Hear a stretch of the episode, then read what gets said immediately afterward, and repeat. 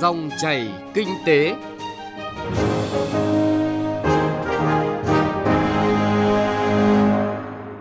Kính chào quý vị và các bạn. Mời quý vị và các bạn cùng theo dõi chương trình Dòng chảy kinh tế. Trong 20 phút của chương trình, chúng tôi sẽ chuyển tới quý vị và các bạn những nội dung chính sau. Buôn lậu xăng dầu trên biển ngày càng phức tạp và nghiêm trọng. Hoàn thành áp dụng hóa đơn điện tử trước ngày 1 tháng 11 năm 2020 chuyên mục Cà phê Doanh nhân có cuộc trò chuyện của phóng viên Đài Tiếng Nói Việt Nam với nữ doanh nhân Cao Thị Thanh Nga, Tổng Giám đốc Công ty Cổ phần Quốc tế VIT vừa được trao tặng giải thưởng top 50 nhà lãnh đạo phụ nữ hàng đầu châu Á Thái Bình Dương vì đã có đóng góp lớn cho hình ảnh và vị thế của các nhà lãnh đạo nữ trong thời đại mới. Trước khi đến với những nội dung chính, mời quý vị và các bạn cùng nghe những thông tin kinh tế đáng chú ý. Thủ tướng Chính phủ vừa quyết định tặng giải vàng chất lượng quốc gia năm 2018 cho 22 doanh nghiệp và tặng giải thưởng chất lượng quốc gia năm 2018 cho 53 doanh nghiệp đạt thành tích xuất sắc về chất lượng trong sản xuất, kinh doanh và dịch vụ, xây dựng văn hóa, phong trào năng suất, chất lượng trong tổ chức, doanh nghiệp nhằm đóng góp tích cực vào tăng trưởng kinh tế xã hội của đất nước. Tại hội thảo lấy ý kiến sửa đổi bổ sung thông tư số 39 hướng dẫn về dịch vụ trung gian thanh toán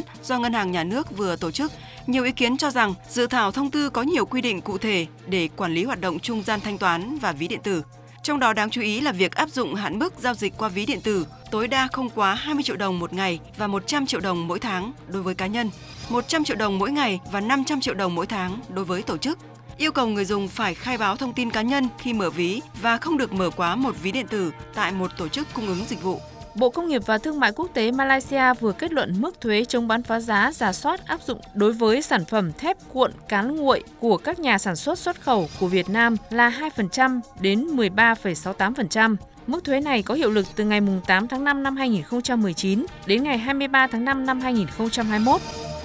Thưa quý vị và các bạn, thời gian qua với sự biến động của giá xăng dầu trong nước, hoạt động buôn lậu xăng dầu trên biển ngày càng diễn biến phức tạp, thủ đoạn ngày càng tinh vi và có chiều hướng gia tăng với số lượng lớn, gây thất thu lớn cho ngân sách nhà nước. Ghi nhận của phóng viên Đài Tiếng Nói Việt Nam. Dư luận thời gian qua đặc biệt quan tâm đến chuyên án mà Cục Cảnh sát điều tra tội phạm về tham nhũng kinh tế buôn lậu C03 Bộ Công an vừa triệt phá thành công đường dây buôn lậu xăng dầu khối lượng lớn trên vùng biển miền Trung, trị giá khoảng 40 tỷ đồng đây là kết quả của nhiệm vụ tăng cường trong công tác thanh tra, kiểm tra, kiểm soát, đấu tranh chống buôn lậu, gian lận thương mại trong kinh doanh xăng dầu. Ông Đinh Đức Hoàng, cán bộ Cục Cảnh sát điều tra tội phạm về tham nhũng kinh tế buôn lậu C03 cho biết, khó khăn khi kiểm tra, bắt giữ mặt hàng xăng dầu có dấu hiệu vi phạm. Lúc có phá án thì khó khăn thứ nhất là lúc đấy là mới có mình, mình lực lượng công an thôi. Ở trên cái tàu Hàn Quốc ấy, thuyền trưởng ấy là người ta không cho lực lượng mình lên người ta yêu cầu là phải có là lực lượng hải quan hoặc là lực lượng cảnh sát biển hoặc là lực lượng biên phòng thì người ta mới cho lên.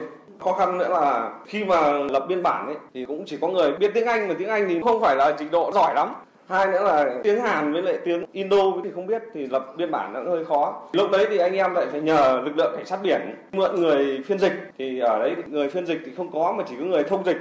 đến lúc lập biên bản và lại làm việc xong ấy thì người ta lại bảo người thông dịch người ta lại không ký biên bản mà lại phải là phiên dịch với được ký trong quá trình đấu tranh thì bây giờ chuyên án này thì đã bắt tạm giam khởi tố các bị can rồi theo nhận định của các lực lượng chức năng, tình hình tội phạm vi phạm trên biển diễn biến phức tạp, trong đó nổi lên tình trạng buôn lậu mặt hàng xăng dầu. Ông Trần Văn Nam, Cục trưởng Cục Nghiệp vụ và Pháp luật Bộ Tư lệnh Cảnh sát biển Việt Nam cho biết. Các đối tượng chủ yếu lợi dụng các vùng biển xa, vùng biển giáp danh để mua bán xăng dầu trái phép từ đầu nước ngoài bán cho các cái tàu của Việt Nam. Đặc biệt là các cái tàu dịch vụ cần nghề cá và các cái tàu cá của ngư dân ta sang đấy mua và khai thác trực tiếp trên biển. Chứ tàu cá của ngư dân ta không vào để mua.